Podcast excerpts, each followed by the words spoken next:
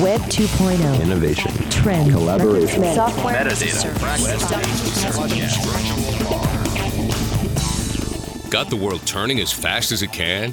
Hear how technology can help, legally speaking, with two of the top legal technology experts, authors, and lawyers, Dennis Kennedy and Tom Mighell.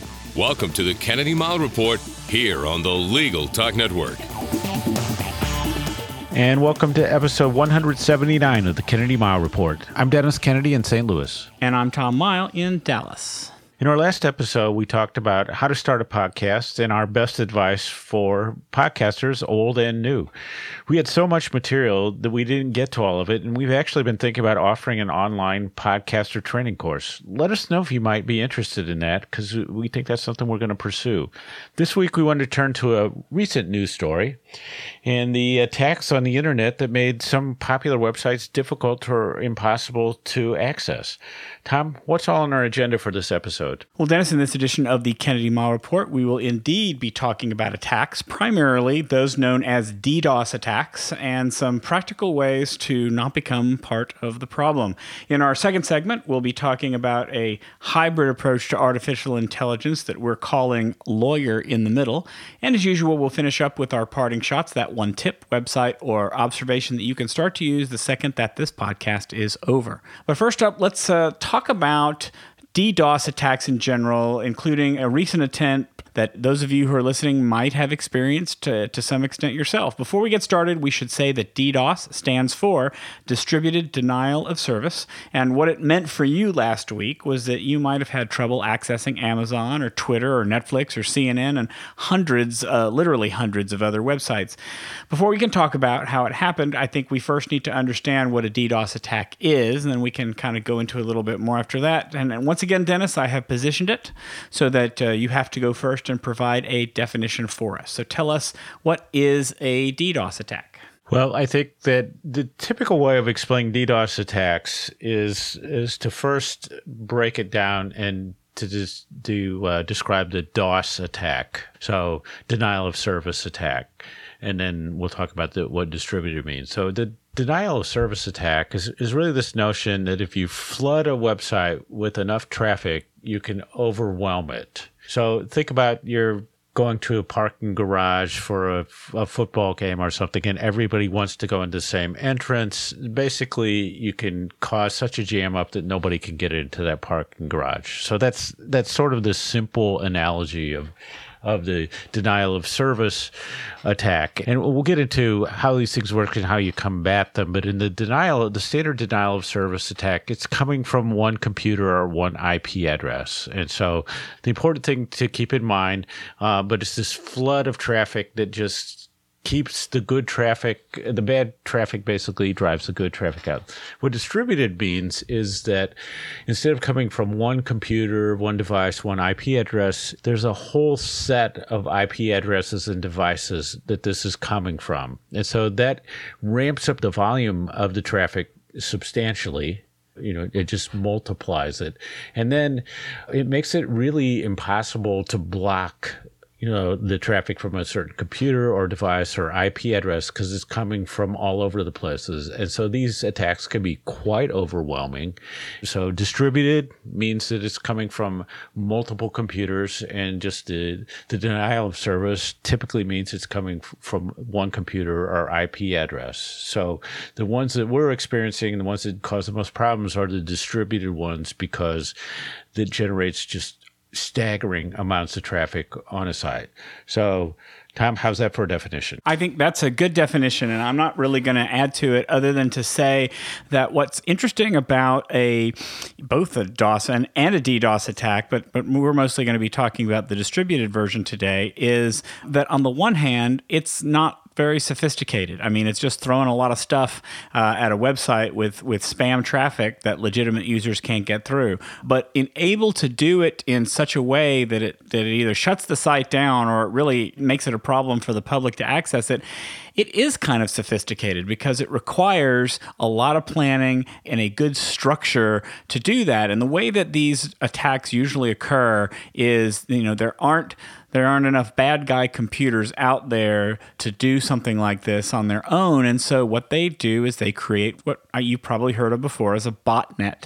And they go and enslave devices, or in this case, devices, but sometimes in the past we've talked about botnets really being computers, uh, that people have taken over vulnerable computers and have harnessed the computing power of that device uh, in order to do their bidding. And so essentially in this case, and the, the attack that came out on October 21st, it was known as the Mirai botnet.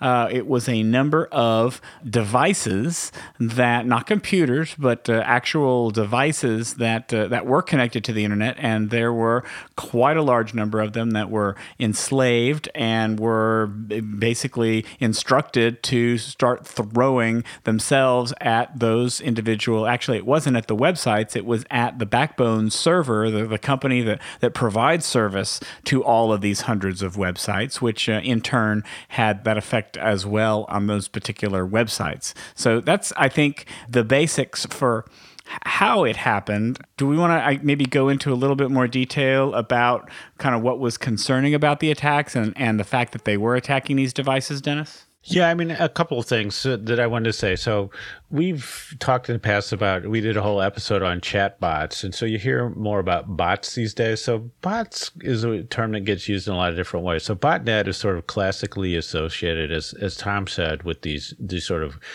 groups of computers or other devices that somebody else, generally through malware, has under their control. And then they can launch these attacks of, uh, so you sometimes think, oh, they're going to infect infect my computer with a virus or, uh, you know, who would care about little old me and my computer? Why would they want to put malware on it? It's because they can use your machine to do something else. And then also, Tom, I think it's worthwhile to say, why in the world would somebody, somebody do this? And so the denial of service attacks go back many many years on on the internet. And so it's one of these things where you'd say can i take a site down? I'm mad at somebody that sort of thing. You may also do it where you're trying to extort money from people. So you take their site their site becomes inaccessible at an important time to somebody or you can't do transactions.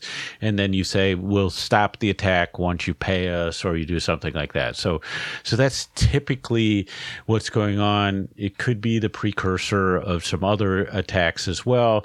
Definitely, if you have a DDoS attack going on and you find out about it, then you're probably more vulnerable to social engineering as people, you know, call you and try to help you and, you know, all those sorts of things. So you have to watch that.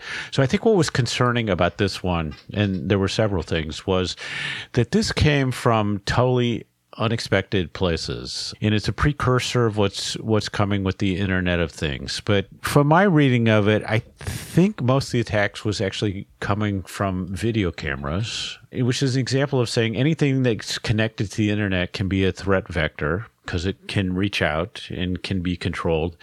And I think the, the most important and concerning aspect of this was, uh, I guess there are two things. So one, it was directed at some at the backbone and got some some really major sites, but that almost all of the problem was caused because people were using default passwords that they hadn't changed. And I think that what I've read about the attacks is you're right, webcams were a big part of it. I've also heard that DVRs were also a part of it uh, in the past, and, and unknown to what extent it was in currently for this particular attack. Um, but there are a lot of routers out there also who have been enslaved because they come out of the box with a default password that people don't change. And so you're right, these devices are what they share in common is that they're attached to the internet. They only had those default passwords. Some of these devices have what they call hard coded usernames and passwords, which mean that they're passwords that actually can't change because they're literally built into the system itself. Now, we've talked, and Dennis has already mentioned the, the fact that we're, we're talking about the Internet of Things being a part of this. And, and, and when we've talked about the Internet of Things in the past. We've talked about things like uh, the Nest thermostat or your smart light bulbs or the smart door lock, the door lock you can lock when you forget to lock it and you happen to be around. Uh, but, uh, you know, I was listening and, and I will recommend now a podcast called the Internet of Things podcast, uh, hosted by Stacey Higginbotham and Kevin Tofel. It's a really great, great podcast for learning more about the Internet of Things and the different tools that they have.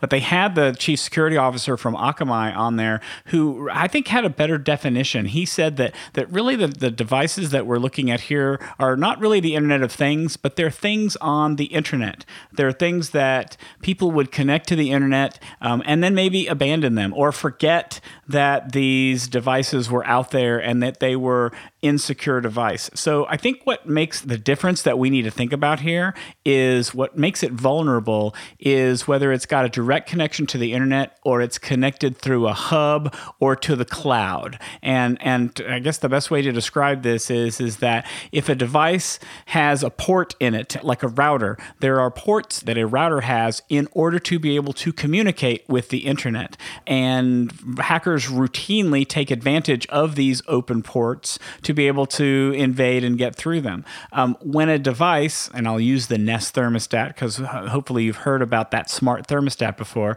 a device like the Nest thermostat doesn't work in the same way. It doesn't have open ports. It connects actually through the cloud. So if I want to interact with it, I use the app on my phone and it connects uh, uh, and goes up into the cloud and connects with a server. It's not a server itself, so it's not as vulnerable to an attack as, say, uh, this router would be or a D, an older DVR, or as Dennis mentioned, the webcams that are out there. And so I think that that's one difference that we want to make sure that there are some devices that really were not that vulnerable. And this is what makes the difference is whether they had this open connection to the internet and some devices do and some don't. And you touched on something too that I think is probably more technical than we want to go into this podcast, but there are several different types of DDoS attacks. So some attack ports, some attack applications. Some just attack the, the site itself um, in, in very simple terms. So somebody who's more technical is going to say, wow, you were super vague and, and not totally accurate about that. But we'll give you an idea that there are right. different things that can be happening. Tom, as we were working on this, you know that I've just gone crazy over this uh, this DDoS map, which sort of shows the different attacks going on on a world map. It's from uh, uh, it's called the Norse N O R S E attack map, which is map dot norsecorp.com and it's you see a map of the world and you see these attacks and these radiating circles and looks like laser beams going from around the world. You can see where attacks are happening from uh, a lot in the US right now as I'm looking sometimes in, uh, sometimes from China but typically the attacks come from inside the US and from China are probably the the most common attacks. So I think if you just take a look at this map, you get a sense of how much of this stuff is is going on. And so, sorry, Tom, I just can't stop looking at this map. So uh, maybe we should talk a little bit about uh, the different types of ways that you uh, defend from these attacks, and and it's sort of worth to me. It's sort of as you step through and think about what's happening, you see conceptually what you want to do and how just pure volume kind of overrides a lot of the the defenses that you would think about. So you might think like, oh, if there's a, a in a denial of service attack, you say there's one IP address that's sending everything. Well, I can block that IP address. But if in the distributed ones where they're coming from, you know, thousands and thousands of IP addresses, you can't do that without really knocking out, you know, customers or good traffic you could say if they're all targeting a certain uh, my IP address, well, maybe if I change the IP address or I change to a different server, then I've been able to route around that. But conceptually, those are types of things you could do, but it's not really that easy, Tom. I mean, I think you almost always have to, if you're under a serious denial of service attack or the DDoS attack, Tom, I think you got to be prepared and and have uh, either third party help or they have that third party assistance already in place. Well, I don't know that I completely agree with that. I think that you're right. I think that being able to change an IP address or change a server is not a realistic thing to do. But I think that the best advice that I've read about and that I've heard about is really to start focusing. I mean, if if if this particular DDoS attack arose out of attacking the devices that we use that are connected to the internet, then that's where you start. You go to the devices that you use and you examine them one at a time and make some determinations about them. Now, the unfortunate thing is it's really hard to tell whether you have a compromised device. There's going to be we're going to have a list that I'm going to post on there. There's a there's a service called IoT Scanner that you can use to see if your devices have open ports, so you can uh, protect against one version of uh, of DDoS attack. Um, there are lists of devices that are popular hosts for this type of malware, so you can check uh, your device against that as well. Um, but you know, if you find out that that you have a device that has hard coded usernames and passwords, really the advice that I'm seeing most often is get rid of it, burn it. It's it's it's not useful. Even if in those cases where you might be able to wipe the malware off the device, because that's usually what happens is they inject some sort of malware into these the webcam cam or the DVR, even if you're able to remove it, um, the fact that these bots are out there, they're scanning so fast. The thinking is is that you're going to get it back onto that device as soon as possible. And so, what you really want to do is to have a device that meets a couple of qualifications. So, one, not have a hard coded password. You want to make sure that it's something that once you set it up or as you're setting up, it forces you to change the password. It doesn't give you the option. It doesn't say if you'd like to keep admin as your password, you can do that. So you have to change the password. There have to be over the air updates. One of the things that makes these current smart devices and, and, and IoT devices better is that they receive updates over the air and they're constantly being updated. The router that I used to use all the time didn't have that. I had to force a firmware update and I Have to go in and do that whenever I thought about it. Um, so make sure that it offers those over the air updates and then also has regular security patches because even though we might think that some of these devices are not as vulnerable, you never know when the hackers are going to find a way to get through to some of these devices. So I think that the best defense is starting, maybe, maybe we'll say that it's a good offense, making sure that the devices you have are as secure as you can possibly make them. Yeah, and I think there's two parts of two aspects of the defense. So one is if I'm thinking about my website and how I protect it from DDoS attacks. Part of it is that I may not even notice it. Like, how often do we check our own websites to know whether anybody's getting through to it? Um, you're probably going to notice it on an e commerce site because you're not getting transactions. And that's when you may start to avail yourself of the, the different types of, of services out there. And then the other key part is I think you do not want to become part of a botnet yourself, where it's your camera, your computer, your router that's, you know, part of a big attack that's well, you're going like, I don't know why I can't get to Netflix, and really your your own stuff is is part of the problem.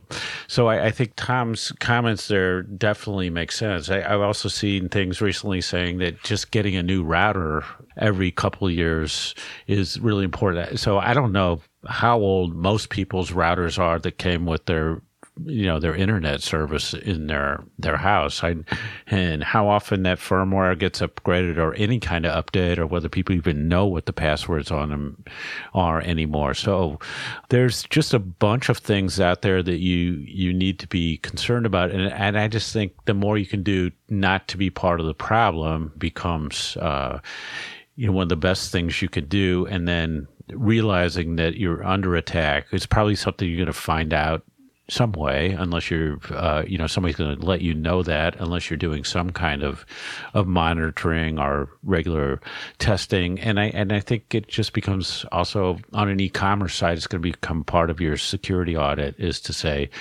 what are the things that are out there.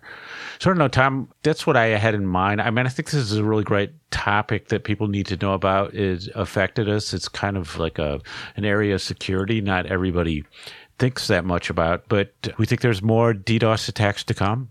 Oh, certainly. I mean, just after this whole Mirai botnet came out, the people that were responsible for it released the source code into the public, which I think all but guarantees that other attacks are going to come. And I think that they are still happening around the world, even though the major attack that many of us may have experienced is over. You're certainly showing from that Norse website that denial of service attacks are happening, whether those are related to the Mirai botnet or are different is not clear. Um, but I think that that that's the nature of the DDoS world. I think that they are always trying to find new ways and better ways. But if you think about the fact at, at how far things have evolved from just this plain old denial of service attack, they continue to evolve and security continues to evolve to meet it. And so I've already read a number of articles about companies that are developing protections uh, that are coming, and that, that there's one guy who has posted a prototype for a competing botnet that can essentially inoculate a Mirai botnet to do it. And so I think that um, having it out there also spurs the good guys uh, trying to find out the, the right ways to deal with it. So I'm encouraged. I think that uh, we individually need to play our part to make sure that we're making smart decisions about the devices that we use and, and are protecting our things appropriately. But I think that um, I, don't I don't think it's a chicken little the sky's falling type thing. I think we just need to be careful and trust that the people people who who are trying to look out for us are continuing to do a good job about that. Once again in security it's a notion of layers. So you, you have different different layers of protection out there. And i think that again broadly and generally speaking in the ddos world you're talking about a cloud service that kind of protects your servers and provides filtering and a, a, layer of protection. So that's the one side. The other thing that's really interesting about this and how this evolves, Tom, is uh, is what I'll call botnet as a service or DDoS as a service. So apparently, with some of these botnets, so whatever thousands of computers or devices that you can launch these things from, you can buy time to use them for like two hundred dollars. So if you wanted to launch a DDoS attack of your own because you're mad at somebody, for two hundred dollars you could get, you know, the ability to use uh, one of these botnets sitting out there to to launch your attack. So never underestimate how clever people can be out there. It does not surprise me one bit that profit is a significant motive of things like this. All right, before we move on to our next segment, let's take a quick break for a message from our sponsor.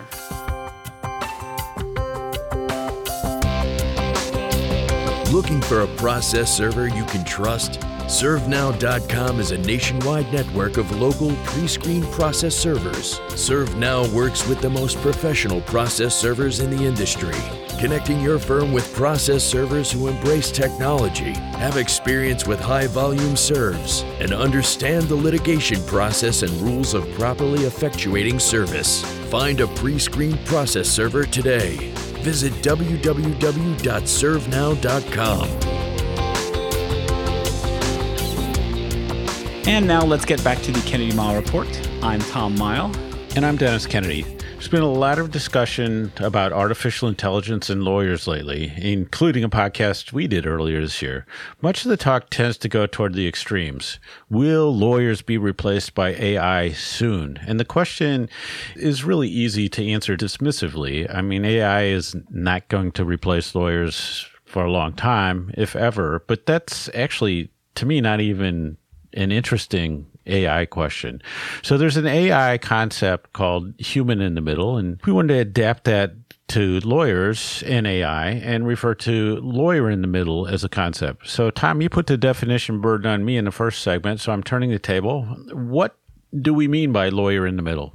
Well, I'm expecting you fully to tell us that because I'm getting the sense that our B segment is becoming about topics that I that that are uh, that are out there that I just like the average lawyer have trouble wrapping my head around. So here's the best way that I can describe it and then Dennis I'm going to need for you to take the ball and and run with it and actually do a good job of describing it. The way that I understand lawyer in the middle is not relying upon AI to do the whole job, but make sure that there's a lawyer present to guide the process. And so if you think of a lawyer actually standing in between an artificially intelligent agent on both sides of it, so that an artificially intelligent agent is providing feedback and data to the lawyer so that the lawyer can make decisions to provide orders or commands to another AI agent so that that AI agent can then go out and do things that helps to, uh, I guess, continue to keep humans within the, the process,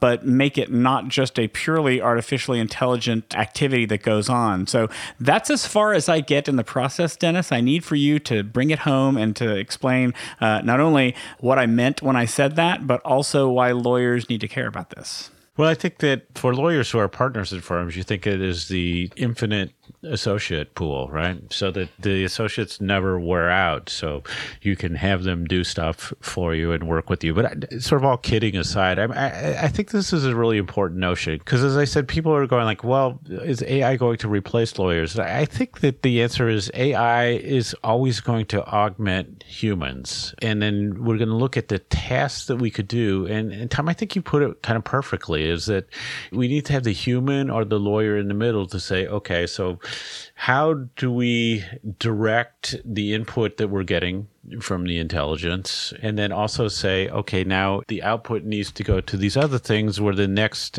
action or analytics need to occur. And then the feedback has to be interpreted by the lawyer in the middle. And so i think that if you start to say I look at the notion of augmentation of what lawyers do, of figuring out what tasks are most appropriate for lawyers to do, what tasks are most appropriate for computers or machines or software to do. Then I think the whole area of artificial intelligence gets really interesting. And it goes back to my one of my favorite lawyer topics is like what is it that lawyers really do well? And what does it make sense for lawyers like us to keep doing? And what does it make sense for the computers to do for us? And so this is a really interesting concept. The human in the middle thing is is starting to become you see it more often certain sense with you know the IBM's Watson with the chess programs and stuff like that, where it's the combination of artificial intelligence plus the human that is where the most interesting things are happening. So that's what I have, Tom. But I think it's now time for our parting shots. That one tip, website, or observation you can use the second this podcast ends. Tom, you want to take it away? I will take it away and back onto more familiar turf for me. Um, so, my parting shot uh, this uh, episode is called 60dB. It's an app. It's right now only out for iOS users, but I'm sort of hoping that they also come out with something for Android. And it's a podcast app. It's a podcast app that um, the best way to describe it is it's a little bit like having Flipboard. If any of you have used the Flipboard, App. It's like Spotify Discover. There's a playlist in Spotify that, that tries to bring you new content all the time. Um, but it's both of those together in a podcast app. And what it aims to provide you with is short form podcasts, podcasts of 10 minutes or less that you can listen to in bits and pieces on any subject that you'd like. And it tries to learn from you so that as you choose things to listen to, I don't know that you can subscribe to anything. It's kind of just providing you with things, but it will increasingly increasingly get better and better and smarter about serving you the kinds of stories that you want. And I'm intrigued by this because, you know, sort of a teaser, uh, Dennis and I are thinking about bringing more of a short form podcast to you listeners in the future. And I like the idea of being able to kind of see what others are doing with the format. And it seems like the 60dB app is the perfect way to do that. It's right now in the iOS App Store. Sort of sounds like podcast listener in the middle as well to me. Uh, so I feel like I'm doing the like two parting shots on a regular basis now, Tom. But I just a really quick one. So you and I are both involved in law technology today, and the the board of uh, Legal Technology Resource Center, the ABA, has been doing a roundtable on a monthly basis, and they've collected them all in one easy to find URL which is going to be www.lawtechnologytoday.org slash category slash roundtables. And so we've been doing these for more than a year. So great group of people answering questions in roundtable format. So totally worth checking out. And then the other thing, Tom, I wanted to recommend to you specifically as well, because we've been talking about how we wanted to do more automation. And so one of the places you look is uh, the workflow app in uh, in iOS. And so there's a a podcast I've liked that talks about how uh, you can do really practical things in the iOS environment. And so they did the first one on an app called Workflow, which we have talked about before. It's called The Basics. They're going to do a couple of these. It's episode number 22. And it's technical, but if you're interested in learning how to use this automation tool to do things, this I think is the tutorial that really made sense for me. And I wouldn't listen to it while you're you know riding your bike as I did it it's probably best to listen to it while you're actually trying to do something.